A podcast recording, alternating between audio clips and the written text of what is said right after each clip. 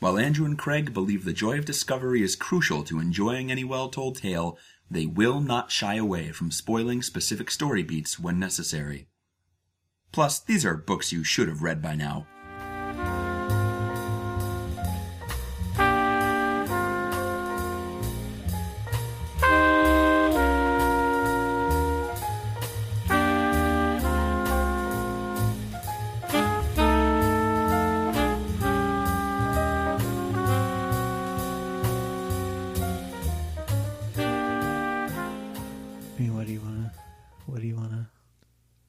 Wait, are you hitting on me right now? No, like...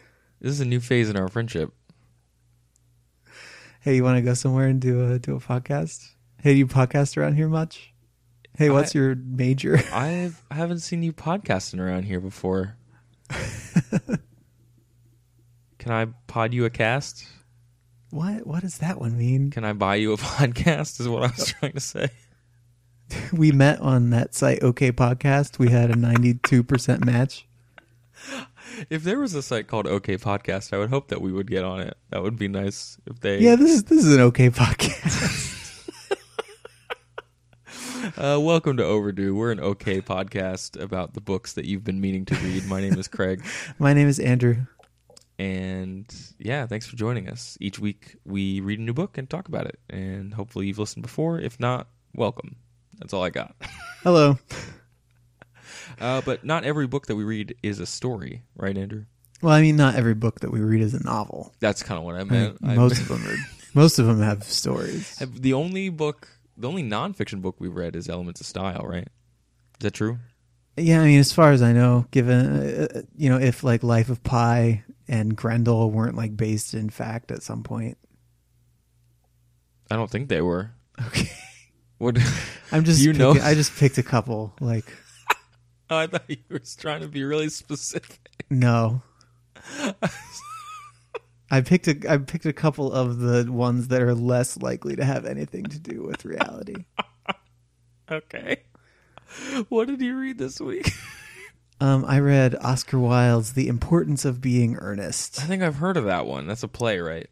Yes, it is a play. It's a play, right? By a playwright. Oh. Jesus. Why did you read this play, Andrew?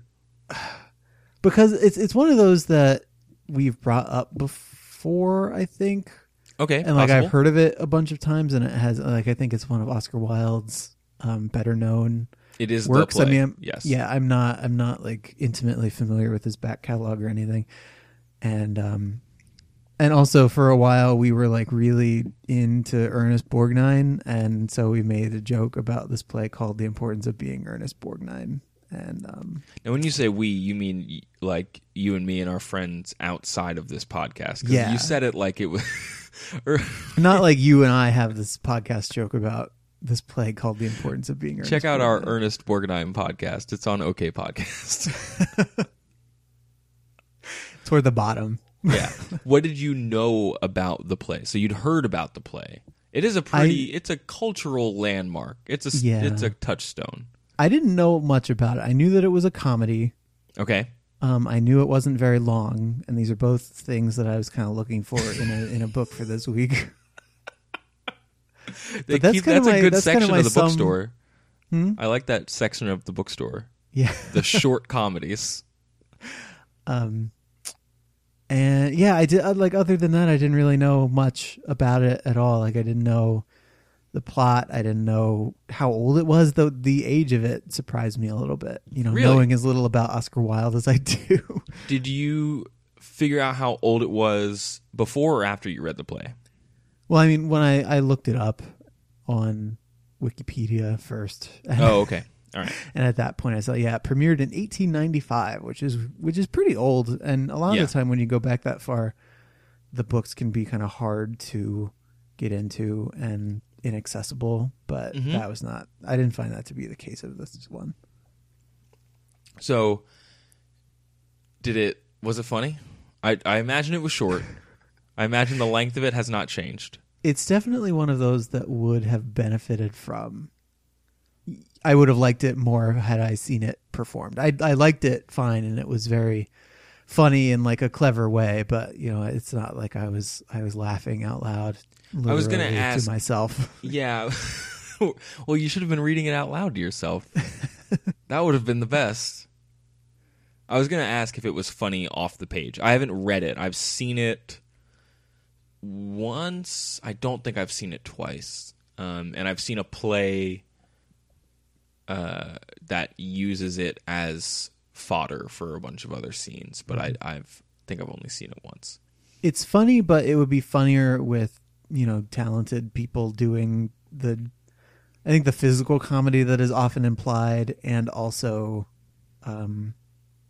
you know, putting in like the pauses and beats and stuff in the text, or like reading given lines with, like, one of the things about this play is it treats a lot of serious topics as kind of frivolous, like especially marriage. It treats as something that is kind of more trouble than it's worth, or like fundamentally bad. And so, yeah, hearing an actor or actress say the lines about like marriage, especially in the kind of bored way that, or like satirical way that the play approaches them, would probably have made it funnier. But all right, well, let's start from the beginning. We'll see if we can pinpoint any points that you thought were actually funny or needed illumination. Okay. Walk me through the circumstances of the play. What is this play about? Who are these people? Okay. So there's this guy named Algernon. Okay. And he lives in the city. What city? London. Okay. Right? Just making sure.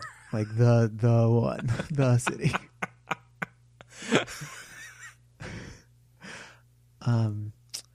And he has this friend named Jack who lives out in the country. I don't know exactly where in the country, you know, before you ask. Yeah, okay. He lives in England, I imagine. Yeah, like in the English countryside. Okay, great. And Jack has this love interest named Gwendolen, who is Algernon's cousin, I think. Yeah, it sounds about right. Yeah, and Jack has this girl who he's raised from infancy named Cecily. Yes, his ward. Yeah, so those, and then there's one more character, Lady Bracknell, who is Algernon's aunt. Yes. So those are the five characters who really factor in a big way. Like, there are a couple other minor ones, but they appear less often, I guess. And I got less of a sense of them, I guess. Okay, yeah, they're bit players. They're not the... So Algernon and Jack are talking. Great. And it comes... And Algernon brings up this thing called Bunburying. Yeah. I don't... Is it Bunburying? Bunburying? I don't know. I'm going to say Bunburying. Like you're burying your buns. Yes. Bury your butt in the sand. It turns out that Algernon has this fictitious friend named Bunbury who lives out in the country and is really ill. And so whenever Algernon has like a social obligation or something that he wants to get out of, he will say he has to go visit his ill friend Bunbury. I forgot that detail, that explanation. That's great. Yeah, and the name Ernest is like way more important in the book. Like, that's the one that the play kind of revolves around, but it's not like the name that Algernon uses, not like Ernesting, it's Bunburying. It's this fake person who you never even like quote unquote meet in the play. I don't know why. I was reading a little bit about the play before we started, and it was bringing up kind of elements of it being a play about nothing in a way. Like, it is about, you know, treating serious matters trivially, but there's also an element of just light entertainment to it as well. Mm-hmm. And I don't know, it got me thinking about Seinfeld, and then you were just describing Bunburying, and all I could think about was Kramer. Like, that sounds like a Kramer thing. I don't know, I think it sounds like a George thing. Yeah, but in the like, excuse me to all our listeners who are not well versed in Seinfeld, but it seems like a Bob Sacamano kind of thing, or like, you know, an Art, well, that's a George thing if it's an Art Vandelay thing, or a, you know. Yeah, it's right. Like an alter ego that you use as like an excuse to get with women, because yeah, that ends up. So Algernon is explaining to Jack about Bunburying, and it turns out that Jack does his own version of Bunburying.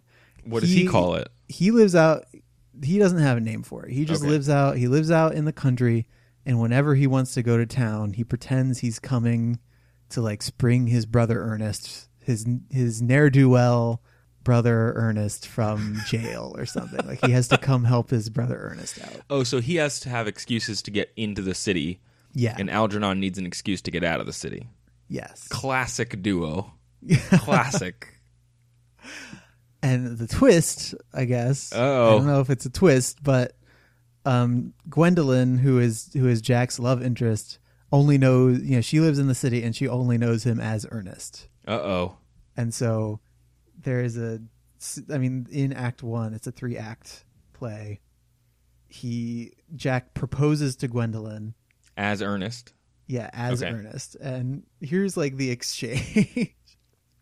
And Jack says, this is Jack, "But you don't really mean to say that you couldn't love me if my name wasn't Ernest, Gwendolen. But your name is Ernest, Jack. Yes, I know it is. But supposing it was something else, do you mean to say you couldn't love me then? Gwendolen, glibly. Ah, that is clearly a metaphysical speculation, and like most metaphysical speculations, has very little reference to all the actual facts of real life as we know them." And it just they bounce back and forth for a little while, where Jack is trying to figure out if she would marry him if his name was not Ernest, and she says pretty much no. Like that's the thing I find the most interesting about you. That's ridiculous. This play's great. That's why it's a farce. It's farcical. Yeah, it is. It's very farcical. Very mistaken. And why does Algernon start calling himself Ernest? Okay, so he finds out through Jack, like he and Jack are talking in the first act, and he finds out that Jack has this, you know, this ward, Cecily, who has just conveniently come of age and is very comely, and like he gets Jack's address and he goes out there, and to get in, he says that he's Jack's brother Ernest, like out to the country to visit. No. And so the same thing happens as he meets Cecily and he says, "Oh, I'm so in love with you." And she says, "Oh, I'm in love with you too. I write myself love letters from you based on the stories that Jack tells me about you." And so he proposes to Cecily and the same thing comes up. Like, "Could you love me if my name was not Ernest?" And she says, "No." Tune in to next week when Andrew finds another funny story to read to me.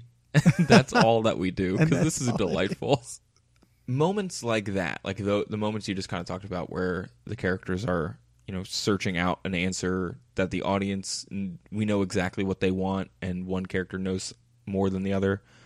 Do you, when you're reading it off the page, and since you were reading it not knowing the story ahead of time, like, is there an element of suspense? Are you like waiting to see what happens? Are you just kind of like, because I'm thinking to the experience of watching it, and I imagine, and if I'm recalling correctly, there's a lot of like squirming of like, "Oh no, oh God." Like, yeah, there's a lot of squirming. There are a lot of exchanges like that where one character is obviously trying to suss something out and one character is like dancing around it, like not realizing what they're doing. Yes. There's another one where Gwendolen and Cecily meet and they both realize that they're engaged to Mr. Ernest Worthing. Oh no.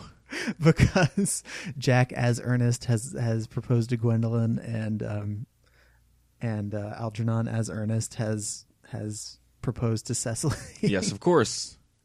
And of course they are going to go get like rechristened as Ernest, because that's all these women are interested in. And that's the point I wanted to talk about, is like one of the things that comes up over and over again in this book is that people are really down on like the institution of marriage, which I would think that, you know, in 1895 in England would be like nigh insurmountable, like this huge institution that you kind of can't not participate in. Well, yeah, I mean, I guess that would go back to like Jane Austen a little bit, maybe. Yeah, I mean, the Jane Austen's period is not that far removed. That's like a little over 100 years, I think. Yeah. Okay, never mind. No, but there's very much to be drawn between like when this was written and say something like Downton Abbey or something else that is sort of very popular right now, you know, which is not, again, also not too far from Jane Austen just in terms of, you know, manners and mores, but the importance of marriage for, you know, certain casts of people and women especially. What's interesting historically is that this is the play that led to Oscar Wilde getting thrown in jail for ostensibly a gross indecency read. Well, it was homosexuality. Right? Yeah. And the person who led that charge was the Marquess of Queensberry, who was the father of Wilde's lover, Alfred Douglas. And they barred the Marquess from coming to the opening night of Ernest because he promised that he would bring a bouquet of rotten vegetables and throw it at Oscar Wilde during the bows. And so they prevented him from coming to see the play, and then that launched a whole like series of private prosecutions that led to libel, and then Wilde ended up in jail. And did he write anything after that? Was this, he like, wrote... What was his body of work like after he was, I guess, outed? I think he only wrote two more things. He wrote something called De Profundis, which is just a letter that has to do, you know, it's just kind of him working through his spirituality at that point. And then he wrote a something called the Ballad of Reading Jail. Sorry, it's not Reading Jail. No. But it's a poem about living in prison. And then he died at 46. So he was born in 54. So he was in his early 40s when Ernest happened, and he died not long after that. Mm-hmm. So this he kind of went real sour after this play. It wasn't like a direct result of this play, but it was all like around the play. Yeah, yeah. And it had, it's from what I understand, it had some critical support and some detractors as well. And we'll come back to that after you kind of share some of your quotes that I think you might have found. Yeah, there are a lot of sections in here that are down on the institution of marriage, and there's one like Lady Bracknell only shows up twice. Okay. But she kind of holds the keys, like she gets to say yes or no to everybody. Mm-hmm. Like as Algernon's aunt and Gwendolen's, I think she's Gwendolen's mother. She kind of gets to say yes or no to these different marriages that are being proposed. And so there's this big scene at the end where she's fighting with Jack, and she's trying, you know, people are trying to get her to give consent. And there's this line where she says, "To speak frankly, I'm not in favor of long engagements. They give people the opportunity of finding out each other's character before marriage, which I think is never advisable." Well, and that's also coming out of a world where divorce is not going to happen, you know. Yeah, like there are all these little like endless pot shots at marriage and the institution of marriage. All those years. The Algernon and his butler Lane are talking about this party that had been had a few nights before, and Algernon's saying, "Why is it that at a bachelor's establishment the servants invariably drink the champagne? I ask merely for information." And Lane says, "I attribute it to the superior quality of the wine, sir. I have often observed that in married households, the champagne is rarely of a first-rate brand." Algernon says, "Good heavens, is marriage so demoralizing as that?"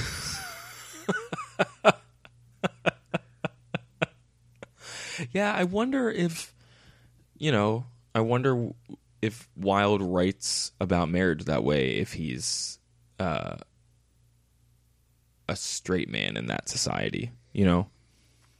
Yeah, or if like not that his being gay automatically means that he feels that way about marriage, but in a society where he would then be put to trial for being gay, you know, or like might even be forced societally into a marriage with a woman that he obviously would not care for either. Yes, and I guess something to that I think contrasts with earlier stuff from Wilde, and leads to a lot of people initially dismissing this play as kind of not being about anything. Like Algernon and Jack, they're pretty, other than the Bunburying, they're pretty stand-up dudes, right? They're not like bad, they're not bad guys, right? Yeah, I mean, they're kind of another thing that this play takes, those pot shots at is high society. Yeah. To some small extent, like these guys seem pretty well to do, but also pretty idle. Like they don't have a ton that they have to do if they have all this time to go about Bunburying and making all these trips from town to country and. Well, I don't know that like they're obviously high class enough to have like servants and stuff, but. Yeah, and I think they have like investments that are vaguely mentioned, but they don't seem to have like occupations, or they don't seem to be working class. No, of course not. And of course that's a comment on anybody who would have been going to see the play anyway. Yeah, right. But I don't think that they're like adultery does not exist in the play. There's no like people who are going to be scandalized or lose their inheritances over anything, right? No, it's like it's not about people. Like people don't get hurt in this play, and even in the instances where people could get hurt, like when Gwendolen and Cecily find out that they've kind of been duped into thinking that these two guys are named Ernest, they get over it pretty quickly. Like they forgive them pretty quickly because they explain why they had lied, and it was only because they are so like nuts about these women. Because I think what I'm slowly working towards, very slowly, is that I know an earlier play of his, An Ideal Husband, is at least it's more about like it is a comedy of manners in a lot of ways, but there's like a whole plot that involves a woman from a man's past, or at least knows something about him, and she's trying to extort something from him, and there's like blackmail and stuff. And that feels much more of a like direct commentary on that specific theme, whereas from my recollection this is much more about people working themselves into stupid situations and then trying to gyrate their way out of it, Yeah. Yeah, I mean, it does. The thing that it implies about marriage throughout is that, like, once you like wanting to get married is obviously fine, and it's like a main motivator for these two characters. But like, once you're in a marriage, of course, like all sexual attraction is out the window. Like you can barely even like each other. Like they're talking about, Algernon is talking to Jack about this. This woman who like flirts with her own husband. Mm-hmm. And he says, the amount of women in London who flirt with their own husbands is perfectly scandalous. It looks so bad. It is simply washing one's clean linen in public. Oh no. That's terrible. Yeah. So it's just, there's, well, there then what does Jack think's going to happen? They don't really, I mean, they have this dim view of marriage, but also, yeah, like I said, it's the only thing that they both really want throughout this play is to get married to the people who they like, and it's not really, they don't really go into why, they don't really go into these conflicting things and like explain them. It's all just played for laughs. Presented as hypocrisy to laugh at, I suppose. Yes. Yeah. Do you think that's what the play is ultimately saying? Like, is it, what is like, I think, and I've in the past, I think, written off Importance of Being Earnest as mostly jokes and witty banter. Is that what it reads like? Does it read as having a little more to say or not? Even when it seems like it's trying to say something, you can't tell how serious Wilde is being. And he does, he occasionally takes these contradictory positions on things and doesn't really come down on one side or the other. I mean, the play has a happy ending. Basically, Jack, who was like orphaned and he didn't know who his parents were, he finds out that not only is he Algernon's brother, but his original Christian name was the name he shared with his father, and his father's name was Ernest. And so he is Algernon's brother, and he is named Ernest. So he was not lying. He never was. Like, he had a brother named Ernest who happened to be Algernon, sort of. And he is named Ernest. It all works out. He had a brother who lived in town, and his name is Ernest. But yeah, Jack he's talking about how everything he had been saying this whole time turned out to be true. And he says, "Gwendolen, it's a terrible thing for a man to find out suddenly that all his life he's been speaking nothing but the truth."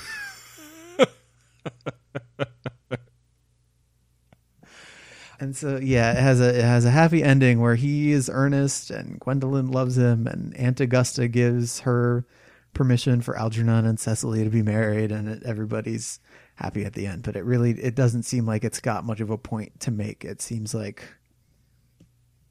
without knowing Wilde's views on some of this stuff already, and even if we do historically, like I don't as the reader or like the viewer of this play, because I don't know a ton about his life, it's hard to say what he's taking a strong position on and what he's just playing up for the goofs, Yeah, I think the one quote that I could find from him about the play that seemed perfect and also seems to fit with your earlier assessment of kind of hypocritical or two stances on one subject. He said that it was that we should treat all trivial things in life very seriously, and all serious things in life with a sincere and studied triviality. Freaking Oscar Wilde. Yeah, that's definitely an approach that he takes in this play. And I think that, like, I'm not going to try and trundle through my Kindle app and find it, but I think some version of that sentiment comes out in the play. Like, not verbatim, but, that line is echoed in this play. And I found a... I will credit Wikipedia for some of these quotes. I'll say that much. Okay. But I found one from H.G. Wells, actually, our old friend H.G. Wells, who liked the play a lot. And he wondered whether people would fully see its message. And this is the quote: "How serious people capitalized, will take this trivial comedy intended for their learning remains to be seen. No doubt, seriously." So I think that idea that it is a play about these higher class people with, from Wilde's perspective, very trivial views, taking it all very seriously, is meant to be performed for those same people. You know? I guess that would be the takeaway, is like, don't be so serious all the time. Why so serious? Why so serious? Thanks, Joker. Didn't know that Oscar Wilde played the Joker in that movie. Did you hear that Oscar Wilde then died? Is that... No, that's apocryphal. I was just going to say that some people just want to watch the world Bunbury, but you interrupted my joke. Oh, no. I'm sorry. But I guess that's, this is a short, sweet play, and that's, I guess, all I have to say about it. My timer says we're nearing the 30-minute mark, which is shorter than we normally do. That is shorter than we normally do. Do you have any other like closing questions or things to talk about? What does the play give in a sense of the setting? I guess that's that's one of the things I think about in a play. And is that something that kind of was formulating in your mind? Since I'm sure that I don't know how it's printed. Did he spend a lot of time describing where the play takes place or not? No, there certainly aren't many set directions or anything. Like, the bulk of it takes place in Algernon's, house or wherever it is that he lives, and then later in Jack's house. So, you get a picture of like these vaguely aristocratic, like well-to-do homes. Yeah. But you don't, like, he doesn't... The setting isn't immensely important. Like, I think this play would be really easy to set up because you really don't need much in the way of setting. You don't need much in the way of props. Like, it's very much about the wordplay and like watching the characters kind of bounce off of each other. Yeah. And I imagine that what they probably would have done, at least at the time, was try to recreate whatever the architectural fashion was of the time, Yeah. Like, that's what I think would happen now. Like, my fiance was saying that her high school put up a production of this, and it seems like as long as you could, I guess as long as you lived in a community that would go in for that sort of thing. Like, I don't know, the place where I came up, I don't think would have gotten much out of The Importance of Being Earnest. Do you think that it is an immensely popular play? And I think part of that might just be because it is satisfying on a wordplay level. Mm-hmm. You know what I mean? With that is, and from a like just a dramatic architecture level, and yet maybe you miss the you know, if you have any moral objections to what the play is saying, yeah. Perhaps you've missed it because it was too funny. I don't know. Yeah, maybe. I mean, and it does seem like the kind of thing that you can think is funny without really thinking too hard about what else it's trying to say, or like what it, you know, the institutions it's poking fun at. Yeah, I would not necessarily implore you. I would suggest perhaps if we were to do a further reading list, would be to read some Alan Ayckbourn, who's a British playwright from the 60s and 70s, and now he's still going. Mm-hmm. But it's not as heavy on wordplay, but it's very similar in kind of setting up these comedic structures, where there's lots of, if not mistaken identity, but then like mistaken actions, or you know, people seeing things they're not supposed to between two other characters, and definitely blowing up conventional, or at least pointing out hypocrisies in relationships, mm-hmm. you know, marriages and illicit relationships and stuff like that. And a lot of those plays do feel like they were written purely to entertain, and he's said as much. And then it's only upon like producing it or reading it a second time or something that I've ever found that I find something deeper, you know? Yeah, like there are elements of social commentary, but definitely if you're just seeing it casually or reading it casually, that's not the first thing. I don't think that would come to mind. Yeah, and yet it has to mean something to people because it's stuck around for so long, you know? Yes. Yeah.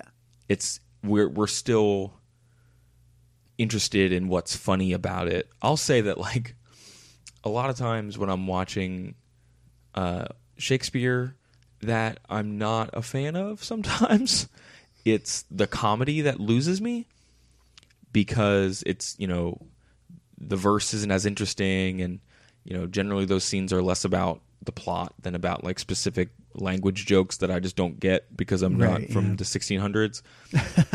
I think it probably helps that Oscar Wilde was writing close to the turn of the 20th century, so there's less of a language gap. Did you find any sort of language gap? That's a great question, actually. No, I mean, not really. There was, I guess you kind of have to, it took me a few exchanges to kind of break into the way they turned phrases, and maybe even to like the Britishness of it. Yeah, okay. But yeah, there really wasn't anything that I didn't get just because I wasn't alive in 1895 in England.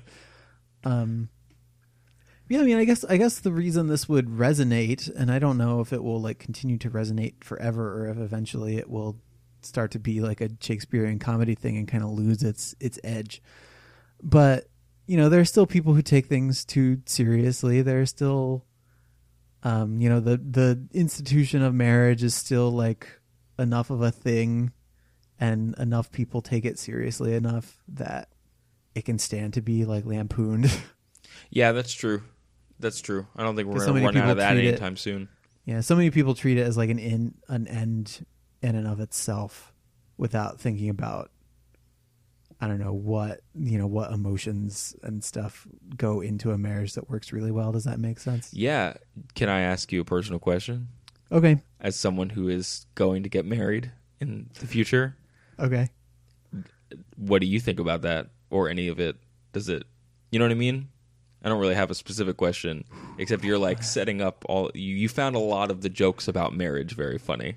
I don't want to get myself in trouble. Okay, great. That's a great answer. No, I mean, I think that marriage is very nice, and definitely, I mean, certainly there are legal benefits. Like no joke, Susanna and I have talked about the possibility of having something like small and private for, you know, reasons of health insurance. Yes. And I don't think that's entirely uncommon against people of our, like, not just of our generation, but of like the particular mindset that we're in. Like I think marriage is a great thing if you approach it intelligently and if you like take the time you need to make sure that you are like really compatible with this other person and that you like really are a good team and you really can like put up with each other. Well, and I think, yeah, I think now as someone who's not getting married, I will put my 2 cents in. Now you're going to get in trouble. No, I just mean soon. I just mean that I'm not engaged. That it can be, it doesn't have to be the thing it's always been, I guess. Is that the point you're kind of making? Is like, yeah, kind of like Susanna and I live together. We you know, pay for stuff together. We you know, we rent our apartment together. Now that we live kind of in a city, we're down to one car that we share. Like, functionally, yes, we are like a love unit. I support equal love unit rights.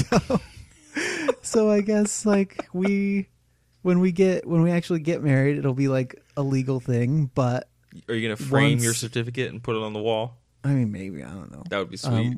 Once we, and this kind of happened with getting engaged, at least to me. Like, I was expecting it to feel different just because the label was different. But you know, after you get past that. You know, that initial period of not just expecting it to be different, but it feeling a little different because you're like excited. It kind of settles you, like you settle back into the thing that you had before, because you were still people who loved each other, who lived together and did stuff together. And whatever that thing was before is why you're doing it in the first place. Yeah. So like marriage is a label, but people treat it as though it's this thing that should be aspired to. And I think they're kind of missing. I don't want to say they're missing the point, but I think they're in danger of missing the point. Like, the point of it is the relationship between the people who like each other enough that they want to you know, enter into this commitment. I think you could see it as almost. Does that make sense? Yeah, I think you could see it as almost jeopardizing the point if you look at it that way. Like, if you are like putting the capital M marriage on top of the relationship itself on the list of priorities. And I guess I'm like, people should be cognizant of where I came from, which is like, it was pretty conservative. It was pretty religious, like, you know, abstinence only kind of stuff. Like, yeah. If you're with somebody for like, I don't think that my dad feels this way anymore, but he did once tell me that, you know, by the time you had been in a relationship for like 2 years, you need to be thinking about getting engaged or stop wasting everybody's time. Whoops. So I don't like. I'm pretty sure that my dad doesn't know how to get podcasts off of OK Podcasts onto his iPod, but I don't think he feels that way anymore, because he hasn't said anything like that to me in like a decade. But. Yeah, there is that, especially among. I mean, I don't want to pigeonhole anybody, but I think like stereotypically among like conservative people and religious people, marriage is often just treated as a next step, and it's a thing that you just do. Well, and because I think it's the next thing that you do, you know. I think there are people who are. I think it's very well-meaning. I think it's. Oh no, I don't. Yeah, I don't. I don't think people do it because they feel like they have to or anything, but I do think that sometimes that kind of thinking, where it's just like the next thing and like, oh, X amount of time has passed, so maybe we should get married. Like, I think that is where you start getting into divorce rates. Yeah, and I will say, however, that on the flip side, like, I would never want to invalidate someone's own personal clock when it starts to be. Like, but wait a minute, that was something that was important to me, and why hasn't that happened yet? Yeah. You know, it's okay if it's something that's important to you personally. But I think kind of what you and I are in agreement about is that don't look outward for why it's important. Yes. I don't think we're trying to get on a pulpit here. I think. I don't want to tell anybody that their way of getting together was wrong. Like my parents met in college and they got married when they were 21, and then about 6 months after that I was born. Hey. And they're still together and they're very happy together and they laugh and they're very compatible, and but there are a million relationships that started that way that did not end well. I adore that one of your metrics for a happy marriage is that your parents still laugh. I love that. It seems important. They laugh and they are compatible. Put a stamp on it. It's good to go. Listen, man. I think we're about good to go. I think we'll head on out. Yeah, we were going to end early, and then we started talking about marriage. Yeah, it's okay. Marriage. We started having an earnest discussion. Oh, shut up. We're getting out of here. If you want to share your thoughts on marriage, you can tweet them or put them on our Facebook. Both of them use /OverduePod. You can also email to us at overduepod@gmail.com. We also have a website on the internet at www.overduepodcast.com. Up there, we have listings for this week's episode and the next 2 weeks' episodes and all of our old episodes, in addition to having, description pages and, little embedded web players that you can use to listen to the show. You can also find Amazon links where you can go to Amazon, you can buy the books, you can support us a little bit, give us some of that green, and that will help us pay for books and web hosting and other things. And we also have our RSS feeds and our iTunes store links up there on that website. If you wanted to subscribe to us in iTunes and rate and review us in iTunes, that really helps us out because it makes us look really good to people who are looking for podcasts. I also just want to thank anyone who is kind of sharing or connecting to us either on Facebook or in the real world talking about the show. I know it happens occasionally, and I really appreciate it. I know Andrew does too, so thank you. Yeah, guys. We'll see you next week. I'm reading the lighthearted tragedy of Medea for next week. All right, so we're jumping right back into it. Yeah. So we'll see you then. Okay, try to be happy, everyone.